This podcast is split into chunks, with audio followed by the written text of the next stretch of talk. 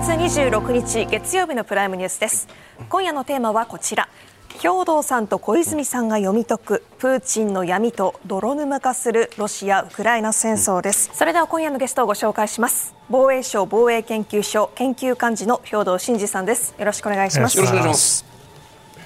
そして東京大学先端科学技術研究センター准教授の小泉優さんです。よろしくお願いします。よろしくお願いします今月8日に解任されたザルジニー氏に代わりまして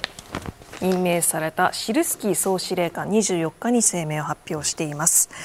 この2年間のロシアによるウクライナ侵攻について第二次大戦以降欧州で最大の戦争になったとしていて去年6月以降のウクライナによる反転攻勢を念頭に望ましい結果は得られなかったと認めています。さらに侵攻開始の初期段階でロシア軍による民間人虐殺が発覚した首都キーウ近郊ブチャあるいはロシア軍が掌握した東部バフムトアウディーユカを挙げながらすべての都市や村がそのようにならないよう戦い続けていると訴えています。この総司令官の発言です。小泉さんはどのようにご覧になりますか？まあ、やっぱりあの反転攻勢うまくいかなかったってことを率直に認めるという点では、あのザルジニーから 継続性があるんですよね。でまあ、そもそもシルシキーってあの今回、その総司令官に任命される前は陸軍総司令官ですから、まあ、やっぱりあの今回、反転攻勢がうまくいかなかったということの責任は相当程度彼も負ってはいるんですね。でだからまあそのザルジニーという総司令官がいて、うん、シルシキーもいてその他多くの将軍たちがいて、まあ、彼らみんなでやった結果、まあ、前回うまくいかなかったということは、まあ、その解任されたザルジニーもシルシキーも、まあ、はっきり認めていると、ただその上であの改めて我々諦めてないよというところから出発するので、うん、私はこれ軍人の論法としてはあの比較的筋が通ってるんじゃないかと思うんですね。ただその昨年やはりそのザルジニーがあの反転攻勢うまくいかなかったということをエコノミストにはっきり認めたときに、まあ、あのゼレンスキーは相当反発したわけですよね。からまあその辺の西軍の の関係っていうのはこれからもおそらく残り続けるんだろうけれども、まあ、今回はそのゼレンスキー政権側の責任でも軍のトップを総入れ替えしたわけです。もうあの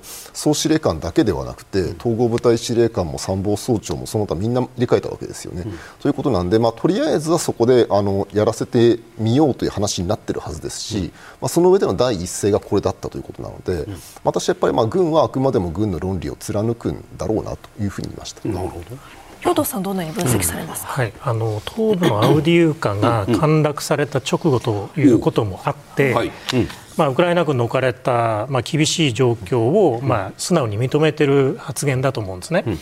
でただ、まあ、私に言わせると、まあ、ザルジニーさんとこう、まあ、違ってですね、まあ、ちょっとこう地味な感じがして、まあ、ザルジニーさんは、まあ、もう少しあの厳しい状況をこう、まあ、認めながらも、はい、少し前向きな発言とかも散りばめるような、まあ、演説もあったわけですね。なるほど。だから少し、まあ、そこが、まあ、今回の総司令官の交代ということが、うん、まあ、果たして今後の戦況をこう好転させていくということに、うん、こうまあ、期待感をこう皆さんにこう持ってもらえるようなそういう、まあ、訴えなのかどうかというところが、ちょっとやや気になったというかですね、あのもちろん、まあ、ザルニシさんも選挙を膠着していて厳しいとか言ってるんですが、はい。はい、ただ、まあ、あの改善点今後の課題もこう指摘しながらですね、あのこう具体的にまあどう乗り越えていくのかみたいなところがまああったんですけども、ちょっとややあのなんていうんですかね、あの今の置かれた状況をただ言っておられるような感じがして、あのまあ、そう新しい総司令官の下でという感じにこううまくですね、国民の結束あるいは軍人のこの士気というのを高めていくことができるのかという、まあ、もちろんこの声明だけじゃなくて他にもいろいろこれから発言されるんだろうと思いますが、ちょっとややそこが気になりました。小泉さんねこのシルスキー総司令官新総司令官この人ソ連の軍事教育を受けた人なんですか？そうですね、えっと、シルシは確か1963年生まれだったと思うんですよ。でえー、86年かなに、はい、士官学校出るのであのソ連軍の一番最後の頃に、はい、あのソ連軍人だったことがあると。でその確か同じその卒業した86年の革命記念日のパレードでは、はい、彼は赤の広場パレードしてるんですよね。あのその様子を写した写真っていうのも残ってるんですよえそれっていなないい材料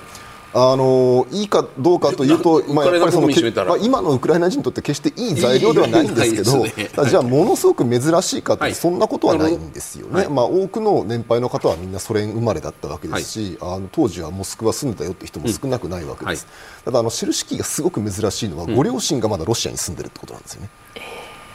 あのそうなんですよ。だからこれがすごく彼は珍しい点ではある。大丈夫？って普通みんな思いますよ、まあ、あのやっぱすごくね嫌がらせとか受けてるんですって、えー、だからそういうところはありながらも、まあ、ただそれでも陸軍総司令官までなってあのゼレンスキーから非常にこう信頼得たって人物なんであの優秀な軍人であることはそうなんだと思うんですね。ただその今兵頭先生ご指摘のようにあの地味な人なんですよ、やっぱり割と、うん、あの、はい、そのザルジニーみたいに派手なパフォーマンスとか、うん、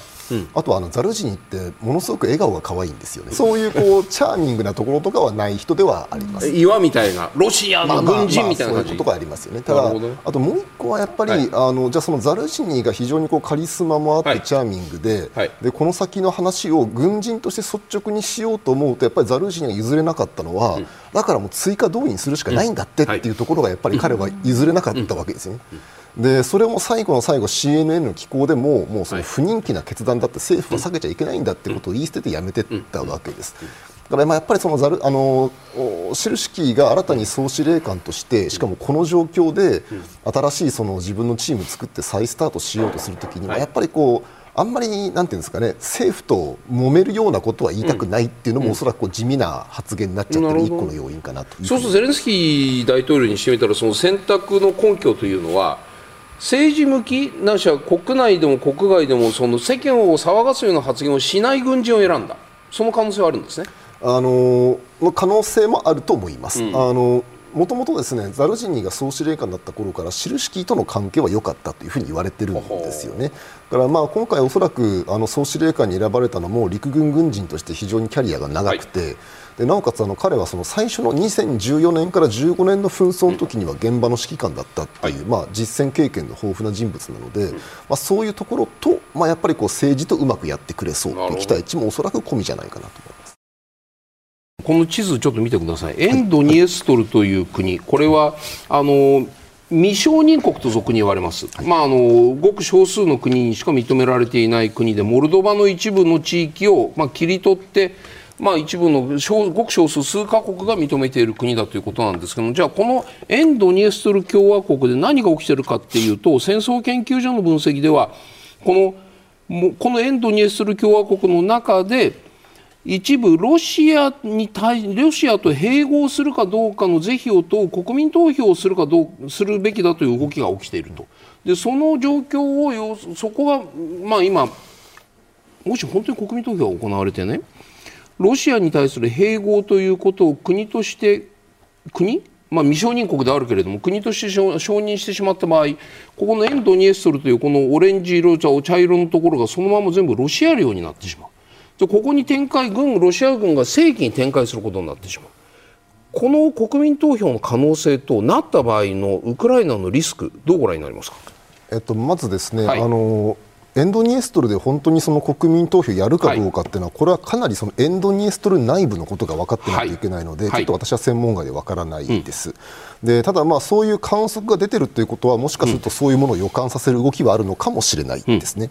でとすると、まあ、例えば本当にやったとした場合はその2014年のクリミアの住民投票なんかと同じような結果になる可能性はあるんですが、あのクリミアの場合はその住民投票の前後にロシア軍がぶわーっと上がってきて。はいあのもうその、まあ、事実上、既成事実化した上でやってるわけですよね、つまりロシアの軍事力の裏付けがあってそれができたと、はいでえっと、エンドニエストルの場合は現状、ですねロシア軍3個大隊しかいないんですね。はい。えー、つまりこうロシア軍があくまでもここに平和維持部隊ですよという名目で置いているごく少数の部隊がいるに過ぎないので、はい、仮にそのもう住民投票してロシアに併合ですといった場合に、うん、その事実を強制する強制力がやっぱないんですよ。うんうんでじゃあそこにロシア軍が新たに上がってこれるかというとこれも地図で見ると明らかなんですが、はい、このエンドニエストルの東側っていうのはみんなウクライナ国境なわけですね、はい、だからここをウクライナが通すわけはない。と、はい、この辺のこのオデッサが落ちない限りそれはないんですよね。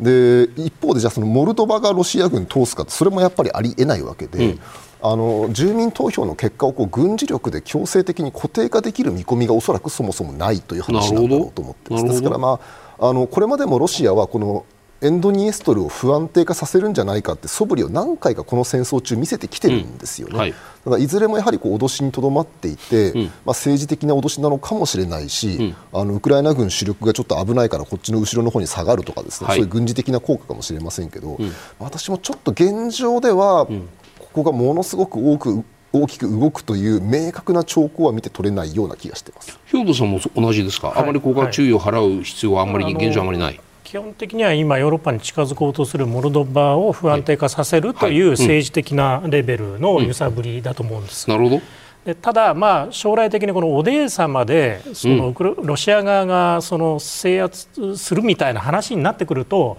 まあ、実際にこの沿ドニエストルというところの軍事的な意味が出てくると思うんですが、はい。はい。まあ、プーチン大統領も去年のあの国民対話の演説でですね、はい。うん、オデーサはロシアの都市だみたいなことを言ったりなんかしてると、うんはい、だけども今のこの戦況を見てると、うん、まあ、ちょっとそこまで手を出してやる余裕はロシア軍にはないと思うんですね。ですからまだ軍事的にこのエンドニエストル、えー、ここまで拡大していき、まあ、ここをこう併合、独立場合によっては併合するっていうのはですね、あのまあ、そういう意図はあるかもしれませんけれども、まだ軍事的なその、まあ、可能性というのは、まあ、ずいぶんまだ先じゃないかというふうに思います、情報戦みたいなイメージですか、例えばここからロシアがこういうふうに攻め込んでいった場合にはね、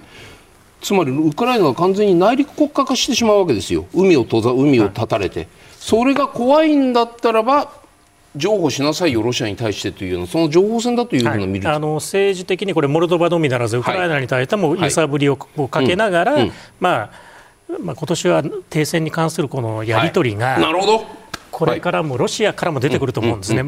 あのますます、はい、これあの、トランプ政権復活の話だけじゃなくて、ですね、はい。はい、ですからそういうその、まあ、そういうことを引き出すための一つの、うんうん、まあ、情報的なこの揺さぶりの一環として、うん、まあ、そういう動きを見せる可能性ありますが、いずれにしろまだ政治的なレベルじゃないかと思います。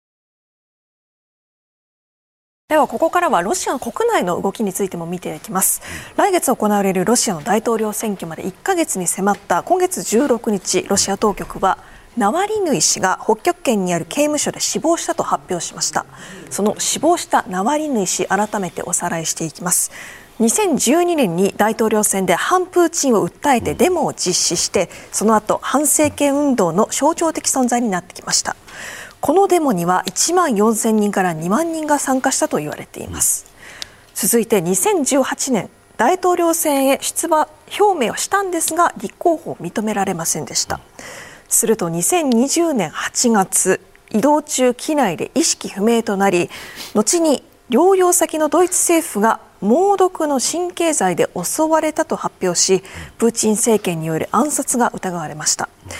2021年1月ドイツから帰国したナワリヌイ氏モスクワ郊外の空港で拘束されその後収監されます、うん、そして去年12月モスクワに近い収容所から北極圏の刑務所に移送され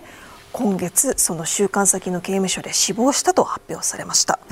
ロシア当局支援は自然死としていますけれども小泉さんこのタイミングで獄中でのナワリヌイ氏の死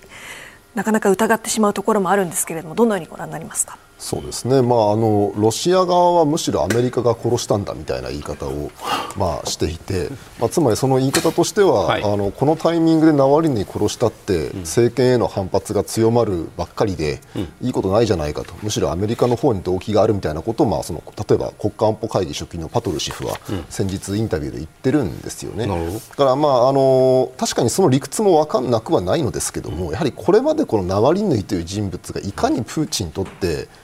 目障りで、そのプーチン自身も絶対ナワリヌイという名前をこう口にも出さないみたいなそういう扱いをしてきた人物なんですよね。でそういう人物がこのプーチンが憲法改正してまで出たかった大統領大統領5期目に入る直前に殺されると。でしかも、まあ、あのその他こう野党候補なんかも従来だったらおそらく出させたんじゃないかなって思うような人まで全力でこう潰しにかかって選挙に出させていないという状況でということを考えると、まあ、やはり私もこのロシア政府の意図みたいなものは感じてしまいます、ね、なるほど。兵さんどうですか、はい、あのウクライナの国防省のブダノフ、えー、情報総局長がですね、はい。あの昨日の、まあ、ウクライナでのあの記者とのやり取りでですね、はい、えー、決戦による自然死だっていうふうな発言をしたんですね。でこの決戦というのは、ロシア国内の一部のメディアが自然死で、はい、まあ、これが死因じゃないかということを報じていて、はい、ウクライナのブダノフさんもそうだというふうに述べているわけですね。うん。うんでまあ、ここがその今、なぜブダノフさんが、うん、あのこのタイミングでそういう発言をするのかというのは、はい、今、いろんな見方が飛び交っている状況にこうなっているということなんですね。うんうんでまあ、仮にこれあの、まあ、決戦だということであったとしても、はい、あのまあ、去年の12月にモスクワ郊外の刑務所から、はい、えー、ロシアで最も厳しいと言われる北極圏内の、まあ、刑務所に移されたわけですね、うんうん、だからその環境、厳しい環境と、まあ、今回の、まあ、仮にこれ、決戦というのは正しいのであれば、ですね、はい、そこの関係がどうだったのかというのは、まあ、一つありますし、はい、それからあのザルジニーさんは、うん、あの昨日のその、まあ、メディアとの、えー、やり取りでもですね、引き続きこれは殺害だと言っちゃってるわけですね。はい。でそこがブダノフさんとちょっとこう認識がずれてしまっていて、でブダノフさんは記者からのこの囲みの時に聞かれてこう答えてるんですけれども、うん、まあ、その辺がその、まあ、その政権の中でそういうその、まあ、認識の違いみたいな発言の違いみたいなのもちょっと出てきているのでですね、はいはいでまあ、これに関しては、うん、まあ、あのゼレンスキーさんもそれを追認するのか、うん、そして、まあまあ、欧米諸国がかなりこれ疑惑の目で見てたわけですが、はいね、あのまあ、欧米諸国側が、まあ、これに対してちょっとどう反応していくのかというですね、うん、ちょっと今後の動きを、まあ、見極めていく必要があるんじゃないかと思います、えごめんなさい、兵藤さん、それウクライナ政権の中から自然施設が出てくるっていうのは。それを突破口に戦争に対してウクライナウクライナ戦争にどういうこうメリット？いや自然史なんだからこれは大きな問題にする話じゃないというのが普通の帰着ですよね。いかがなんですか、それ。狙いがわからない、まあ、そうなんです、うん、いやブラノフさんの意図がですね、はいはい。で一見、この情報をウクライナ側が出すということは、これ、まあロシアを利するところが実はあるんですが、ただ、ブダノフさんはその後に、あのこうした反体制派のロシア国内の動きというのは、はいはい、その外国からの協力支援がないと大きなうねりにはならないんだみたいなことも言っておられていてニュアンスとしては、まあ、そういうその情報源のようなものがウクライナのですね、はいはい。はい、ロシア国内にもあるかのようなニュアンスであるし、うん。うん、でさらに、まあ、そうだとするとこうウクライナがまあ今後、そういうその反体制的な動きというのをこう支援していく必要があるんだという、そういうコンテクストで言ってるような感じがするんですが。あのただ、まあ、先ほどの話でもちょっとゼレンスキーさんと食い違うところがあるので、はい。はい、ちょっとあのザルジニーさんの時のような、うん、なんかこう認識の齟齬みたいなものがあるのか、うん、まあ、あえてそういうことをブラノフさんがメディアの前で話したのかですね、ちょっとそこはあの今後の、まあ、追加情報をちょっと待ちたいなと思います。小泉さん、これウクライナ政府の中の見方の割れてる状況どうご覧になるんですか？私はこれ、ブダノーのジョークじゃないかと思いますけどね、あのまあ、要するにああからさまに怪しいシーンを出してくるわけですよね。はい、で、はい、あの私もあの今回、その最初ニュース見たときに決戦トロ,、トロンプっていうんですかね、ロシア語で、って言葉知らないんで調べたんですけど、まあ、なんか要するにこの都合の悪い人物が亡くなった時に大体そういうらしいんですよね、ロシア政府って。だから、まああのまあまあ、そのトロンプですよと。その、うん、いつもの決戦ですよっていうニュアンスで言ったような気もしますし、はいうん、もう一個はそのナワリヌイという人は反プーチンではあるんだけど決してリベラルではなかったんですよね、うん、特にそのクリミアの併合に関しては断固支持するみたいなことを生前は言っていたわけですから。あのウクライナの軍部からしてみてもこうナワリヌイという人が決して大好きではなかったと思うんですよね。まあ、そういうところもあってこうナワリヌイが獄中で殺された許せんという、うん、そういう雰囲気にもなってないんじゃないかという気もします。ここからはその2年間の軍事的政治的な転機は何だったのか伺っていきます。改めてこの2年間の主な動き、うん、まあ、短くと言っても長くなってしまうんですが見ていきます、はい、2022年2月24日です、ロシア軍がウクライナへの軍事侵攻を開始しました、うん、当初ロシア軍は首都キーウ陥落を目指していましたが4月にロシア軍はキーウ周辺から撤退、うん、その後ロシア軍がキーウ近郊のブチャで大勢の市民を虐殺していたことが発覚しました、はい5月には南東部の要衝マリウポリが事実上陥落。9月にはウクライナ軍が東部ハルキウ州のほぼ全域を奪還。ロシア軍は30万人の部分動員令を出しロシアによる一方的な東部南部4州の併合が宣言されました。11月には2月末の侵攻開始以来ロシア軍が制圧していたヘルソン州の州都からのロシア軍撤退命令が出されました。そして2023年に入ります。1月にはアメリカイギリスドイツが戦車の供与を表明。6月にはウクライナ軍が大規模反転攻勢を開始しました。またロシアの民間軍事会社ワグネルの創設者プリゴジン氏が武装反乱を起こし8月にはそのプリゴジン氏が自家用機の墜落で亡くなるということもありました。9月にはプーチン大統領と金正恩総書記が首脳会談を行いロシアと北朝鮮の軍事的な協力が進むことになりました。年が明け2月。今月ですねウクライナ軍のザルジニー総司令官解任されロシアでは反体制派指導者ナワリヌイ氏の死亡が発表された、このような2年間の主な動きなんですけれども、まず軍事的な転機から伺っていきます。兵藤さん軍事的な転機はいつ何だったんでしょうか、はい、一つ目が開戦直後のこのキーウ陥落阻止ですね。はい、はい、キーウ陥落阻止、はい、やはりこれで、まあ、ロシア側のウクライナ全土を軍事制圧するという、うんうん。まあ、短期的にできると思った目標がもう困難に実現困難になったとい。う、これ大きいですよね。でまあ、ウクライナ側の抵抗も激しくてですね、はい。はいえーまあ、ロシア軍がこう侵攻する素振りを見せれば、まあ、簡単にウクライナ側は降伏するんだという甘い見積もりが崩れてしまったという、でこれが、まあ、あの一つ目の転機になります。で二つ目が、まあ、このハルキウのこの奪還ですね、はい、それから11月のヘルソン、はい、えここも、えーまあ、ウクライナ側が部分奪還したということで、今度は逆にウクライナ側がこう押し込んできたというですね、でこの動きとともに、まあ、欧米のこの軍事支援、うん、えー、これもえー、加速してですね、年明けこの戦車の供与なんかの表明が始まるわけですが、はい、まあ、ウクライナ側もこの反転攻勢えかなりいけるんではないかという期待感が、まあ、欧米諸国もあったんですけども、えーまあ、3点目の転機になりますが結果的に反転攻勢が、まあ、うまくいかなくなったというですね、はいうん、まあ、こういう大きな軍事的な展開がありそして戦況は、まあ、この段階で、うん、えー、膠着してしまっているということですね。はい、うん、小泉さんいかがですか、私やっぱりこの兵藤先生が言った一番最初の点ですかね、このキーウの陥落阻止というところが、うん、あの本当に決定的な影響力を持ってたんだろうと思うんですよ。であのロシアの軍事理論の中で、はい、あの戦争の最初期段階っていうのは非常に重視されるんですね。あのロシア国防省のサイト見に行ってロシア国防省のその作ってる軍事用語辞典見ると、はい、わざわざ戦争の最初期段階って項目があるんですね。うん。うん NPB あのというその、まあ、略称もついてるんですけど、はい、まあ、これがつまりこのこの段階で相手国が簡単に屈服するのか、うん、それともその持ちこたえるのかによって戦争の性質そのものが大きく変わる。つまり非常に短い期間で少ない犠牲で終わる戦争になるのか、うん。そうではなくて、まあ、今我々が見ているような長期の消耗戦になるのかのその境目というのが、まあ、最初の数週間からせいぜい数か月の間にあるというふうにロシアの軍事理論家たちは言うんですよね。で明らかにこの戦争のロシア側の思惑というのは、まさにこのすぐ終わる戦争と思って始めたんだと思うんですよね、ホストメリ空港を抑えて、そこを足がかりに首都を抑えちゃうと、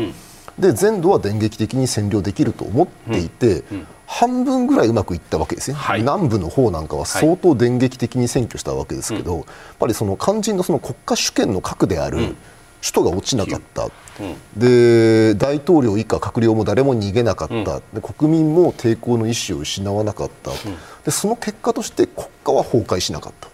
で国家が崩壊しないと欧米の国々もその後になってやっと軍事支援始めるんですよ、はい、最初はごく少数の兵器とか、兵隊が担げる武器しか送ってなかったものが、はい。えー、ロシア軍がその撤退表明をした後になって初めて、うん、じゃあ装甲車も送りましょうか大砲も送りましょうかって話がやっと始まってくるんですよ。はい。うん。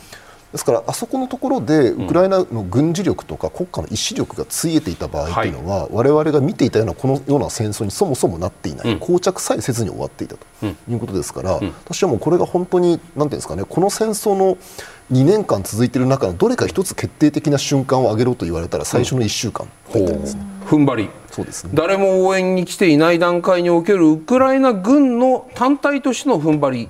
が勝負の分かれ目に前半戦のね、ということになっているということですね。前半だけじゃなくてこの戦争の現在まで至る長い影響を最初の1週間で決めたんだと思うんですね。はでじゃあなんでその最初の1週間、ロシア軍は楽勝で勝てると思っていたのに、なんで持ったのかっていうところは、これは我々としても多山の意思として非常に真面目に研究しなきゃいけないと思っていて、まあ、例えば動員能力ですよね。はいあのロシア軍の捕虜の聞き取りというのを、イギリスの防衛研究所がまとめてるんですけど、はいはい。まあ、これなんか見てると、あのロシアウロシア側はウクライナ軍の正規部隊の動きが非常にこう精密に追っていて、はいはい。でウクライナ軍主力をなるべくこう東部に引きつけておいて首都キーを狙いに行くって作戦だったみたいなんですが、どうもこの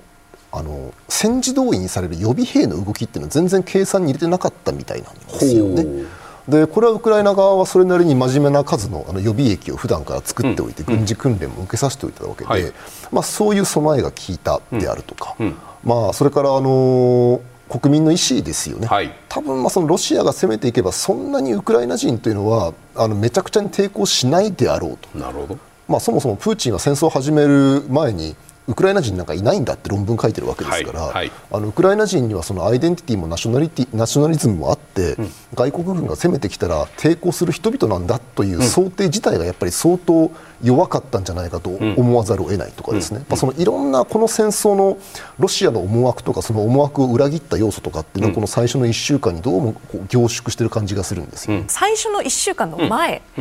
アメリカからもアラートが出ていましたよね。来るぞってね。来るぞというような、はあそこのこの段階での、まあこうしてもよかったのではないかという別の選択肢はあったのかというのをこう2年経って考えられることっていうのは何かあるでしょうか？小泉さん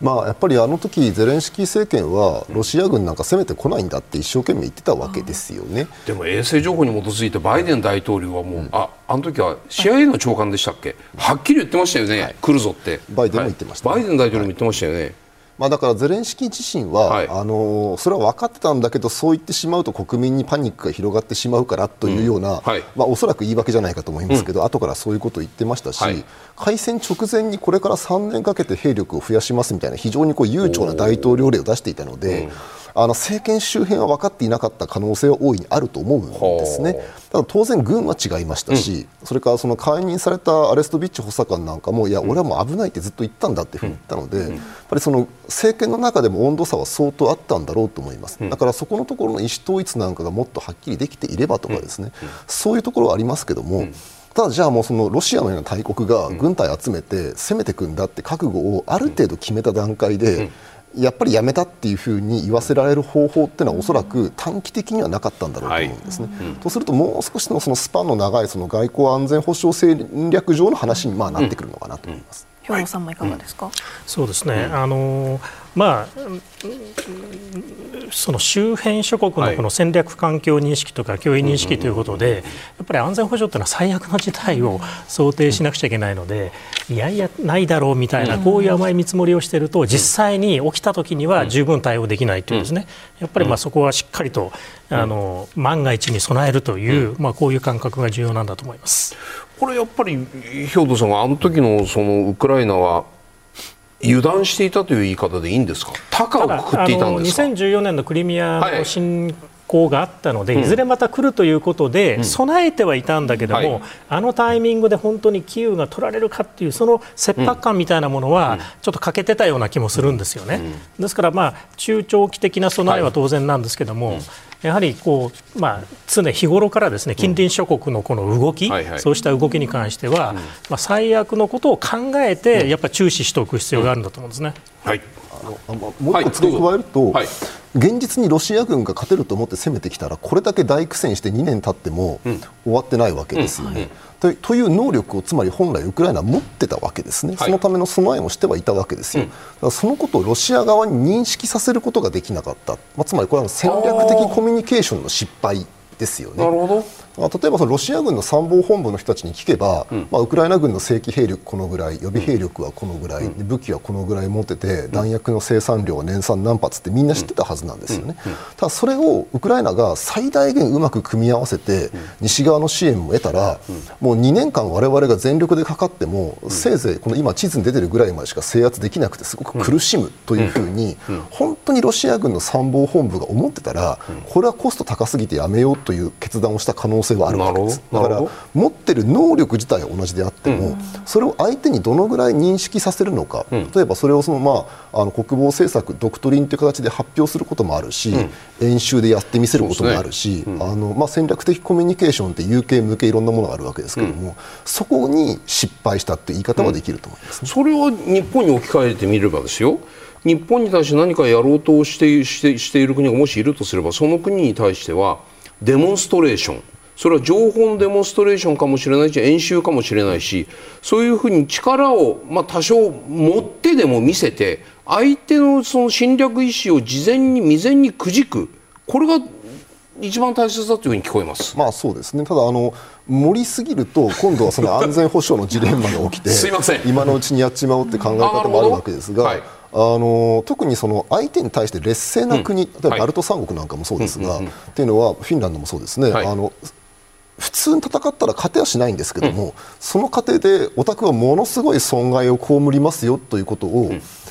戦略的コミュニケーションで見せようとするわけです。ね、はい、それはつまりこう有事にあの民兵組織みたいなものがあって、うん、ものすごい抵抗しますからね、うん、正規軍はそんな強くないかもしれないけどものすごい損害出ますよっていうような体制を見せるであるとか、あとやっぱりまあ今回そのロシアに一番見せ損ねたのは、うん、西側からのコミットメントじゃないかと思うんですよね、うん、西側の国々がまあ軍隊を直接派遣はしないまでも、うん、これだけ長期にわたって、しかも多額の軍事援助をしてくれるというおそらく想定はなかったんだろう。それでもウクライナも想定なかったんじゃないですか、なかったのかもしれない。ただそれこそやっぱり盛ればいいんですよね。あ。のつまりこう そこまでは本当に有事にそうなのかどうかは分からないけども、少なくとも平時の宣言政策としては、はいあれその平時のデモンストレーションとしては、もう有事になったら当然西側からこれこれの軍事援助が入ってくるって前提で我々やってますということをずっとやってもそれはロシア軍にとってはもう当然計算に入れなければいけないファクターであるっていうふうに認識させていれば、やっぱりまたこう展開は違ったんじゃないですかね。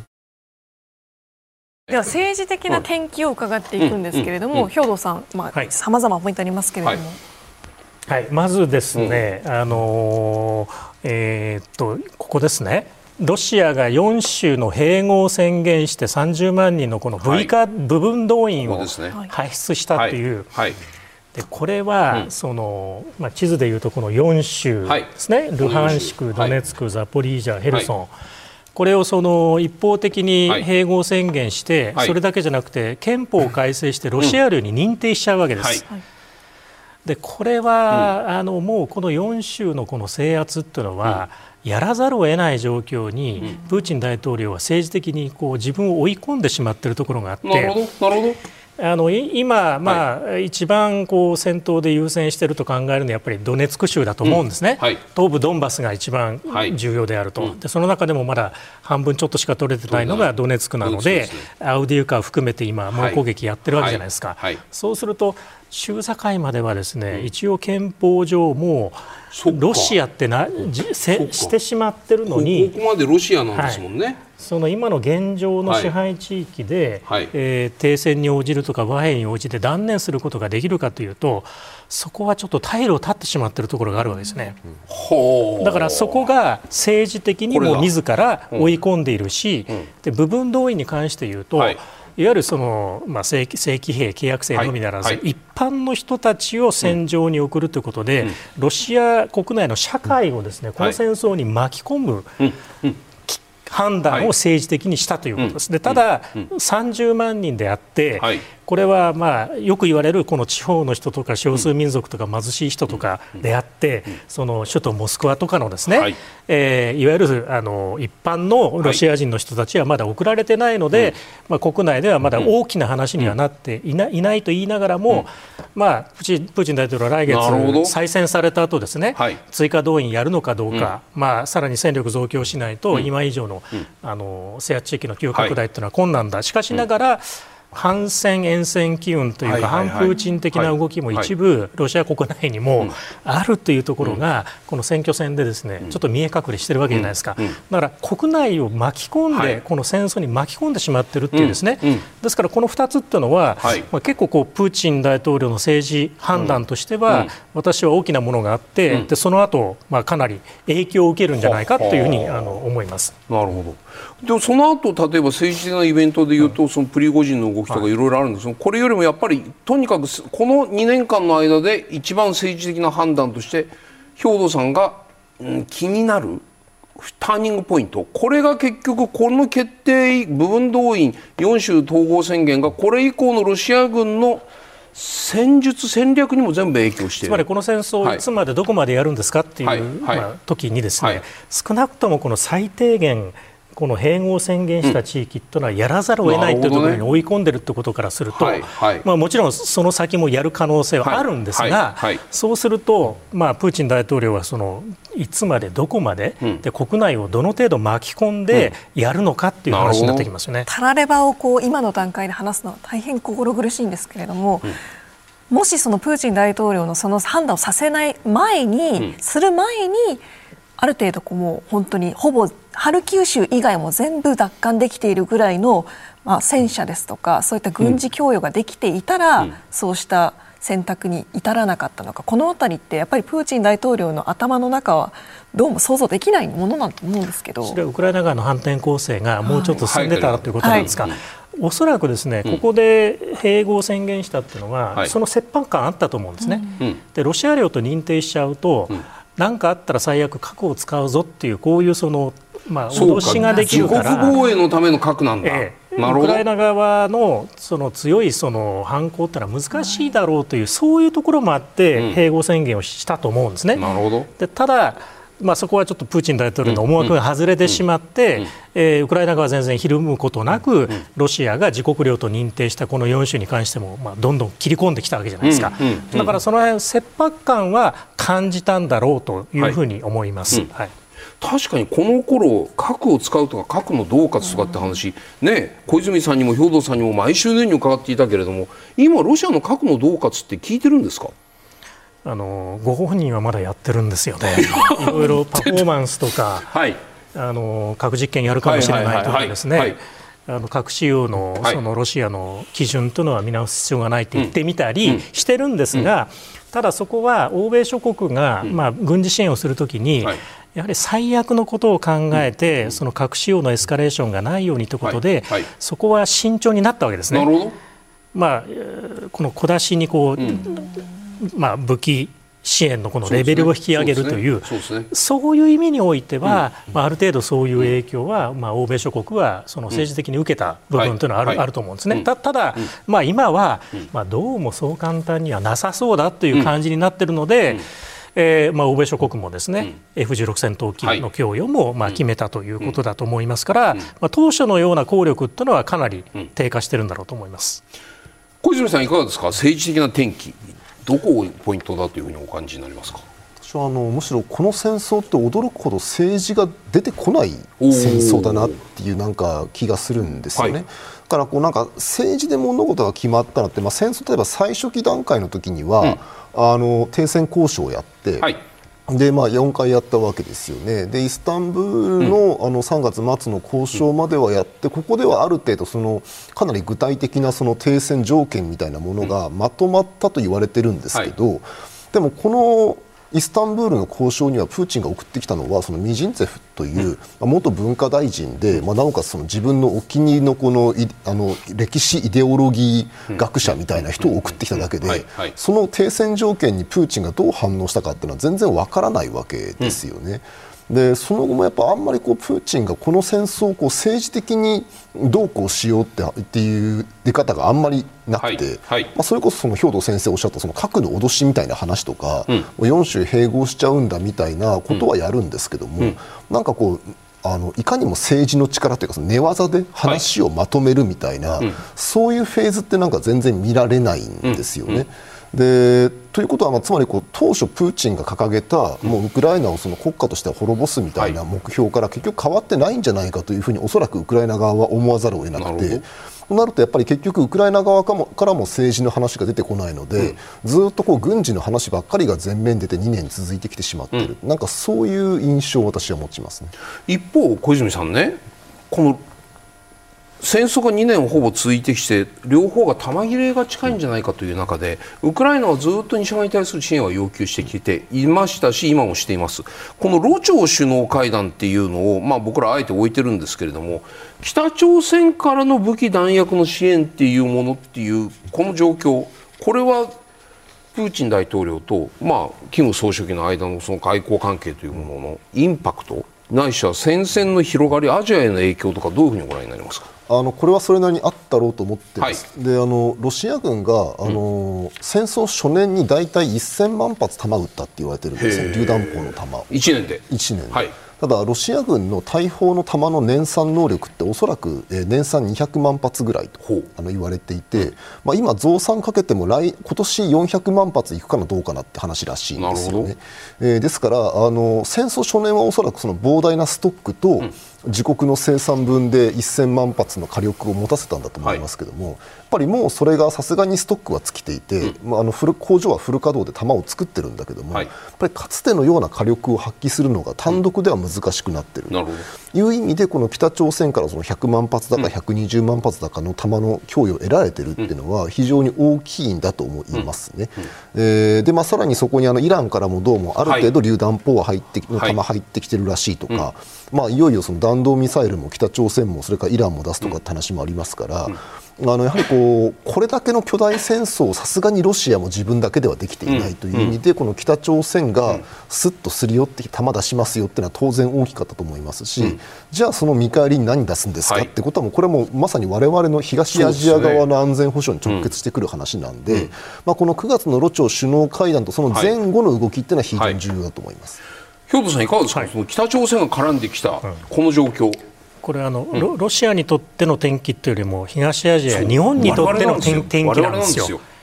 でこの戦争は、まあ、これまでこのヨーロッパのウクライナとロシアの、まあ、戦いっていう、まあ、構図だったわけじゃないですか、はい、でこれが、まあ、兵器不足に陥るロシアが北朝鮮に軍事依存し始めて自ら接近を始めるという、で当初、砲弾だけだと思ったら、年末から北朝鮮製の短距離弾道ミサイルを撃って、まあ、ウクライナのこの防空体制を弱体化していくっていうですね、でそうすると、もうこれはこう北朝鮮が作ったこのミサイルをロシアが戦場で使うというですね、これはその、まあ、ここをこういうふうに変えるした方がいいんじゃないかっていうふうなですね、はい、これをそのロシアが北朝鮮にこうフィードバックする。しますよね、はい、そうすると北朝鮮のこの、うん、まあ、ミサイル開発能力っていうのが上がるし、はい、それだけじゃなくて北朝鮮はこの見返りにロシアから他のものも要求するということになると、うん、今後その露朝関係がどの程度進化していくのかっていうのが、この東アジアの安全保障問題に、まあ、直結する話になってくるわけですね。でプーチン大統領あの再選後、平壌に行くっていう話が出てるわけです。なるほど。でこれは9月に、まあ、ジョンウン氏が極東に来たっていう、の統例もあるし、はいはいそしてその一時的な相互のその軍事協力のみならず、うん、まあ、新たなまあ露朝条約みたいなものを、まあ、結ぼうとするんじゃないかという観測もやっぱり一部あるわけですね。軍事同盟ですね。軍事同盟まではいかないと思います。まではいかない。いかない。あのソ連時代はかなり、まあそのそれに近いようなものだったんですが、はい、今はもう全然、相互の防衛協力も全然ないものですが、まあここまで技術協力が進化し、さらにこう強めるってなると、まあ今のえー、友好協力条約みたいなものを少しこうレベルを上げていく可能性もあるって、これ、イランもあるんですね。はい、イランもそのロシアとの間で戦略的関係強化というですね、うん、新たな条約をまあ結ぼうとしているんではないかという指摘もあって、あの一時的なその関係強化にとどまらず、うん、今後、その構造的に戦略的な関係をこう強めていくという動きになる可能性も出てきたと、うん、でこれが今年あのアメリカの調査機関のユーラシアグループが予言している、予想している、ならず者数軸というこの3か国のこの連携というですね、でこれはイランも入ってくるということになると、非常にこう国際社会にはですね、うん、まあ、一定のインパクトを持つ話になるし、うん、えー、さらにそれがそのアメリカが主導するような国際秩序に、うん、まあ、どこまでこの3カ国が挑戦しようとするのかという話にもなるんでですね、まあ、非常にこのロ朝それからイランへのこの接近の動きというのは、はい、まあ、今年非常に大きく注目すべき点だと思うんですね。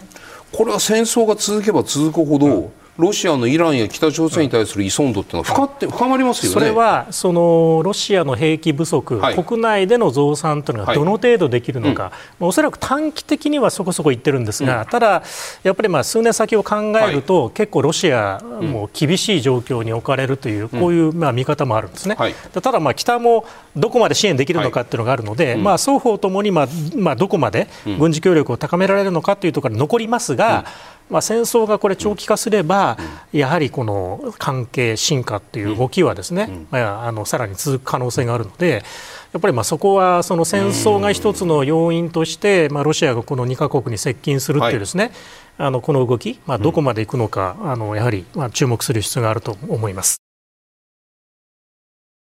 ここからはウクライナ侵攻の今後について伺っていきます。まずロシアの継戦能力、まあ、国防費を見てみますと2020年からどんどんと国防費大幅に増やしていて2024年度この予算では前の年と比べて7割増の10.8兆ルーブル、合わせておよそ17.5兆円、これが国の歳出の3割を占める数値なんですけれども、西側諸国はですねある程度こう制裁をかけてこのお金を使わせないように貯めさせないようにしているわけなんですがそれでも国防費をどんどん上げられる余裕があると見ていいんでしょうか、うん、兵頭さん、どうしてこのロシアはここまで国防費をかけられるのか、うん、国防費と社会保障費の割合っていうのが、はい、まあ、これまで社会保障費の方が大きかったんですけども、うん、これ、逆転してですね、はい、まあ、広い意味での国防費の方が上回ってしまってるんですね。はいでこれはやっぱり最終的にこの、まあ、権威主義的な国内統治という、はい。はい、つまり国内からの強い反発をこう、まあ、力で抑えるっていうところがないと、普通の他の国だとですね、はい、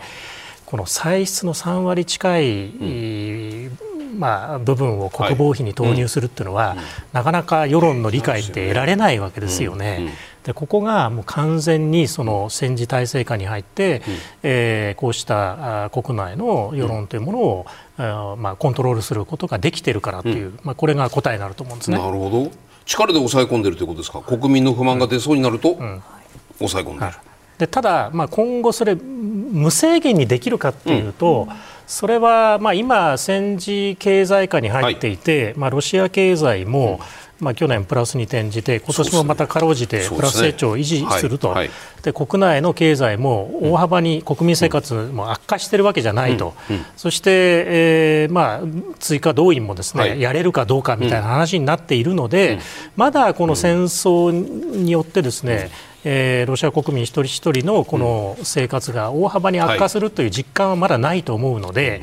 まだいけると思うんですが、ただこれから何年もこれを続けていけるかどうかっていうですね、あのここはあの私はあまあ。えー、力による統制とその国内の反発のこの相互関係によりますけれども、まあ、短期的にはやれるとは思うんですけれども、あのプーチン大統領、これ再選されると次、任期6年延長ですから、でもう1回選挙やると12年ですから。果たしてこのままそんな先までやり続けられるかというと、うん、そこはやっぱり難しいと思うんですね。小泉さん、いかがですか、ロシアの体力です、いわば継戦能力、どうご覧になってますか？あの、まあ、今、兵頭先生おっしゃった通りで、うん、当面、軍事経済で回ってるんでしょうけども、はい。はい、それが長くはやっぱり持たないということは、プーチン自身が分かってるんじゃないかと思うんですよね。というのはあの、プーチンは2000年に就任しているわけですけども、うん、真っ先にやることは兵力削減なんですよ。でそれからやっぱりその当時、議会であの少なくとも GDP の3.5%国防費に出せって決議が出てるんですけど、うんあの2008年にジョージアと戦争するまでのロシアの国防費、つまりプーチン第1期目、2期目までっていうのは、絶対2.5%内外に抑えてるんです国防費っていうのは。やっぱりもともとプーチンという人はこう軍事経済は危ない、どこかで破綻するという、あの認識を持って国家のリーダーになった人のはずなんですけども、やっぱりそれがこう二十何年もやってると回り回ってこういう一番自分が避けたかった戦時経済やることになっちゃったということで、決してプーチンもこれはやっぱり心穏やかなバラランスシートではないと思うんですけどね、ただ面倒くさいのはあの長期的には破綻するかもしれないけど、多分この先2、3年は十分持ってしまうであろうと、はい。はいとするとやっぱ2、3年というのはこの先の戦争のもう終わりまでがもうどう考えても見えてくるスパンですから、その間持ってしまったらやっぱりこれはあのその先ロシアが破綻するかもしれないけども、ウクライナが先に軍事的に破綻する可能性があるわけですよね。という意味でやっぱりじゃあ西側としてロシアにこれだけのお金を使わせないための経済制裁どこまでやれるのかとかですね、だから当面ロシア経済はまあ潰れないのはもう明らかに規定路線だとして、としたらまあじゃあどこまで軍事支援するのかとか、というそのた短期のスパンでやっぱりまずは考える必要があるということも示していると思います。ではそのウクライナの支援なんですけれども、アメリカ議会では新たな予算が通らないですとか、この支援の不透明な状況続いているわけなんですが、今度 EU、G7 見ていきます、まず EU、ハンガリーの反対で追加支援決まらない状況だったんですが、今月1日の臨時首脳会議で4年間で500億ユーロ、およそ8兆円、この支援が決定しました。また24日開かれた G7 のオンライン首脳会議の共同声明ではウクライナに対する揺るぎない支援を表明しウクライナへの長期的な支援のため兵器を生産・配送能力を増強するこういうことにしています。でやはりお話を伺っていると、このアメリカの支援600億ドルおよそ9兆円もやっぱり大事だなと思ってくるわけなんですけれども、兵頭さん、この支援の実現性というのは、アメリカ議会、まあ、大統領選も控えてますけれども、どうだどのようにご覧になってますか？うんまあ、これはアメリカのこの内政の話になってしまっているので、はい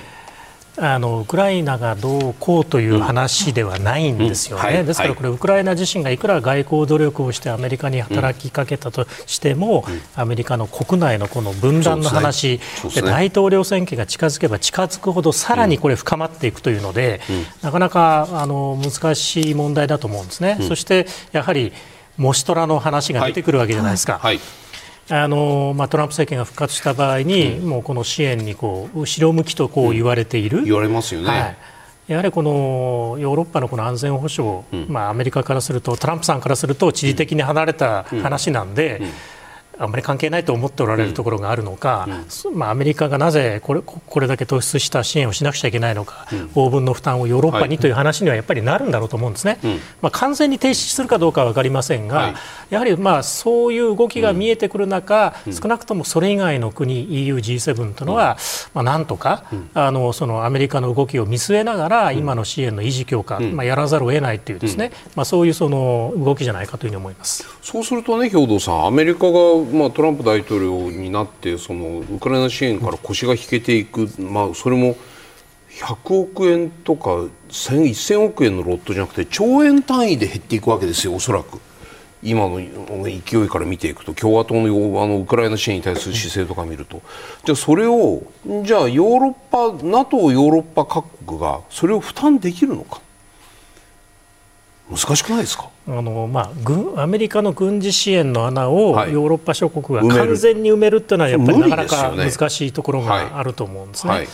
えーですからまあ今あーいろんなやり方をこう工はい。夫し始めてるわけじゃないですか、はい。二国間の安全保障協定、はい。はい。10年間のはい。長期的なこの支援とかですね、はい。あのいろんなあの、はい。まあ、新たなあーその対応策をこう示しながら、まあ、ウクライナへのこの支援の姿勢というのをしっかりと維持していこうという動きもありますので。あのただ、まあ、あの残念ながらアメリカの支援が大幅に縮小してしまうとですね、はいこれはウクライナ軍の継戦能力にやっぱ直結した問題にやっぱななると思うんですね。小泉さん、どういうみ思いで見てご覧になってますか？あのまずその継戦能力、はい戦争を継続できるかどうかってことに関して言うと、まあ、とりあえず今回、この EU の500億ユーロが通ったことによって、はいはいあの当面、ウクライナが持ちこたえられる見込みは、まあ、立ったとなるほど。考えていいと思うんですね。はいであの弾の供給に関しても、まず現状、ロシア軍が前線で1日1万発撃ってると言われてるわけです、でウクライナ2000発しか撃てない、でやっぱりこの同じだけの1万発程度撃たせてやらなければいけないんだけど、それも厳しいとしたら、じゃあ1日5000発撃たせてやりたいと考えると、あの年に180万発供与する必要があるわけですこれも今、ドイツが、えー砲弾生産を5倍に増やすとか言ってますが、ええー、これとその他の国々と引っかき集めてくれば、まあ、そのぐらいもしかすると年産180万発ぐらいの供与はできなくはないかもしれないと、えー、思っています。当然その、はい、アメリカがいよいよ来年からあの月産10万発年産120万発弾作りになりますので、うん、それが入ってくるのが一番いいんですけども、まあ、ないとしても当面持たせることはできる。ただその継戦ではなくて終戦ですね、うん、ウクライナが国家主権をちゃんと保持したまま、はいかつあのロシアになるべくその多くの領土から撤退させた形で戦争を終わらせるという目標には明らかに足りない。うん。で本当で言えば、まあ、今年はもう守りに入るしかないっていうのは多くの人が言ってるところが、まはい、なんですけども、うん、できれば来年にはその反転攻勢にもう1回出ることによって、うん、このままだとロシアの占領地域どんどん減っていってしまうんだからそろそろ停戦しましょうって話に本来持ってきたいわけですけど。はいはい今のままアメリカからの援助が来ないと、うん、もうそのプランはついえる可能性はあるわけですよね、うん、もう2026年まで反転攻勢を延期しなければいけないとかって話になりかねないし、はい、その時まで各国の意思とかそのウクライナ国民の抗戦意思が持つかわからないということで、はい、やっぱりアメリカの支援がその入ってこないかもしれないというのは非常にまずい状況だというのは間違いないと思います。うん、ただあのまあ、トランプ自身も結局その前回の大統領選でも散々いろんなことを言ったんだけども、うん、そのほとんどは実行に移していないわけですね。少なくともロシア政策ウクライナ政策に関して。NATO の各国に自分で守れって言ってみたり、在韓米軍撤退とかでも強烈なブラフになりましたですよ、まあ、ブラフにはなりましたよね、はい、でなのであのブラフとして言って要するにこのおそらくです。が私はアメリカの専門家じゃないですけどやっぱトランプって多分こう自分の権力を最大化したい人なんだと思うんですよ、ね、なるほど。で、はい、そのために一番受けることを言っている、あるいは一番ブラフになることを言ってるんだろうと思います、はい、でまあ、前回は政権について見たら意外とその発言とは食い違いがあったと。うんから今回の場合もそのトランプがじゃあ本当にもう戻ってくるんであれば、うん、今言ってることと実際のトランプのの振る舞いをどれだけその差を大きくするかっていうことは考えた方がいいと思うんですよ。うん、例えばその最近トランプが言い出したのはそのウクライナ支援は否定はしないんだけど、はい、優勝にすべきであるみたいな言い方をしているわけですよね。はいでなおかつそのトランプ発言見てるとなんかその返済も別にすぐでなくてもいいみたいな意外に柔軟なことも言ってるので、うん、じゃああのトランプがそういう姿勢なんだったらアメリカとあごめんなさい NATO と日本とその他の国々でなんかこうウクライナに兵器を供与するためのファンドみたいなものを作りますから、金の方はこっちで持つからアメリカから出すようにならないかとかですね、うん、多分そこはまだいろんなこう政治的な交渉の余地があるんだと思うのであの今アメリカになんとか支援再開させるってプラン A と、うんそれがダメだったらじゃあどうするのかプラン B、C とっていうふうに、まあ、いくつか考えておくって方が私は建設的かなと思います。もう一個今そのロシアの在外凍結資産の話ありますよね。あのこのまあ在外凍結資産そのものを、はい、あのウクライナのために出すかどうかって話と、はい、そこから生み出されるこの利子の分だけでもせめて使うって話はこれはもう決まってるわけですよね。だからあのー産業能力の限界として、うん、あの作れないものが多いっていう話と、はい、お金さえあればもうちょっとできるんだけどなって話と両方あるので、うんうん。うん、金で解決できるところはもう少し機動的に動くでしょうから、せめてそこからまず手をつけたらどうかと思います。兵藤さん、今の話いかがですか、はい、あの最近、プーチン大統領はですね、停戦に応じるかもしれないという素振りを強めながら、アメリカの支援とかをなんとか打ち止めにしたいっていう感じがあるんです。なるほどであのまあ、タッカー・カールソンというですね、はい、まあ、トランプさんに近い、えー、元キャスターの方が単独インタビューされましたよね。はい、アメリカが支援をやめれば数週間でこの戦争は終わるという発言もするなど、えまあ、このトランプ政権が復活した場合に何らかのこのディールをトランプさんとこう結んで、こう停戦に応じる、まあ、これはおそらく一時的なものでしかなくて、えー、見せかけのものに終わる可能性があると思うんですね。うん、あというのは、まあ、プーチン大統領まだこの戦争目標達成されてないっていう。言ってるし、もう2014年のクリミア半島の侵攻から2022年のウクライナ全土侵攻、うん、まあ、ウクライナからしたらですね、うん、まあ、停戦破りだし、再侵攻があったということなんで、まあ、ウクライナは応じられないと思うんですが、ただ、そういうシグナルは出し始めてる、はい、ですからそこがもしトランプさんとこううまく波長があって、昔、ジョンウンさんともそういうのありましたけどね、はいああいう形になってしまうと、やはりこのこの支援の話にもこう結びついていくわけじゃないですか。だからそのあたり、まあ、ちょっとこうプーチン大統領が今、これから、うん、えー、アメリカのこの選挙も踏まえてですね、うん、いろんなこの情報戦を、まあ、仕掛けようとしているようにも見えるんですね。うん、ですからそのあたりは、うん、えー、まあ、ちょっと我々としては留意しておく必要があるし、でもしあのトランプさんとこう取引する場合に、はい、何を引き出そうとするのかっていうところがプーチンが、はい、あの停戦に応じたふりをしてですね、そこでこの国外で凍結されたこの資産、ロシアの国外資産の段階的な解除とかですね、こういうところを考えてるんじゃないかという気もするわけですよね。ですからまだこの政治的なこの取引をこう持ちかけようという動きが、まあ、ロシアにちょっとあるような感じがするので、そこはちょっとこう見ておく必要があると思います。小泉さん、今の兵頭さんのご指摘、ウクライナとの戦争の、まあ、停戦に向けてまあ、もしかしたら東東部、南部の4州きれいに抑えきれてないかもしれない。中での停戦に向けては。トランプとのディール？結果的にこのこのお金の話とかもしかしたら二大国関係の復活みたいなね、うん、いやアメリカのやっぱり相手はロシアなんだよっていうような大国ロシアの復活みたいなことをプーチン大統領はなんて言ったらいいんですか？それをもってそのウクライナに向き合う可能性ありますか？まあ、ロシアはそれで満足するんでしょうけどね、あのつまりこう今回、戦争始まる前2021年12月に、はい、あのまさにそういう内容のヨーロッパの新しい安全保障条約案というのをアメリカと NATO に送りつけていて、はい、でこのうちあのアメリカに送りつけたものについては旧ソ連という言葉を6回使ってるんですよ。旧ソ連にはあの NATO を拡大しないと約束しなさいという内容なんですね。はい、やっぱりそのロシア側の目からは、この戦争というのはその東ヨーロッパの特に旧ソ連欧州部の,、あの支配権をアメリカと争っているっていう、そういうその大国間関係的認識があるんだと思うんですよね。でまあ、もしかしたらトランプはそういうディールに応じるのかもしれませんけども、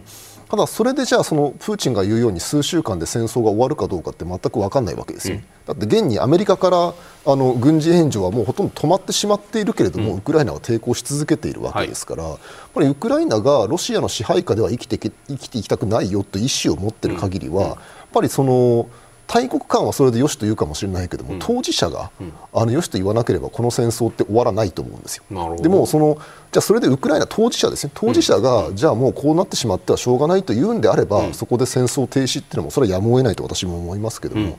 現実現実的にそうなる可能性は低いんじゃないかなと思います。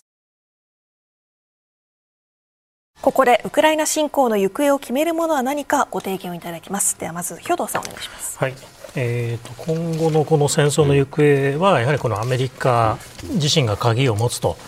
えーまあ、支援が維持されるのかということもありますし、やはりこれ、アメリカはこの中東情勢とか東アジア情勢、まあ、いろんなものに向き合わざるを得なくなってきて、ですねやはりこの、え、関心がこう分散化されて、ウクライナに対するこの、まあ、関与、関心、えー、これも相対的にこう下がってきているようなあの印象もあるんですね。ですからやはりまあここがしっかりと維持されてアメリカがこれまで通りにまあウクライナ問題への関与支援これを続けていけるかどうかここが鍵を握るのではないかというふうに思います。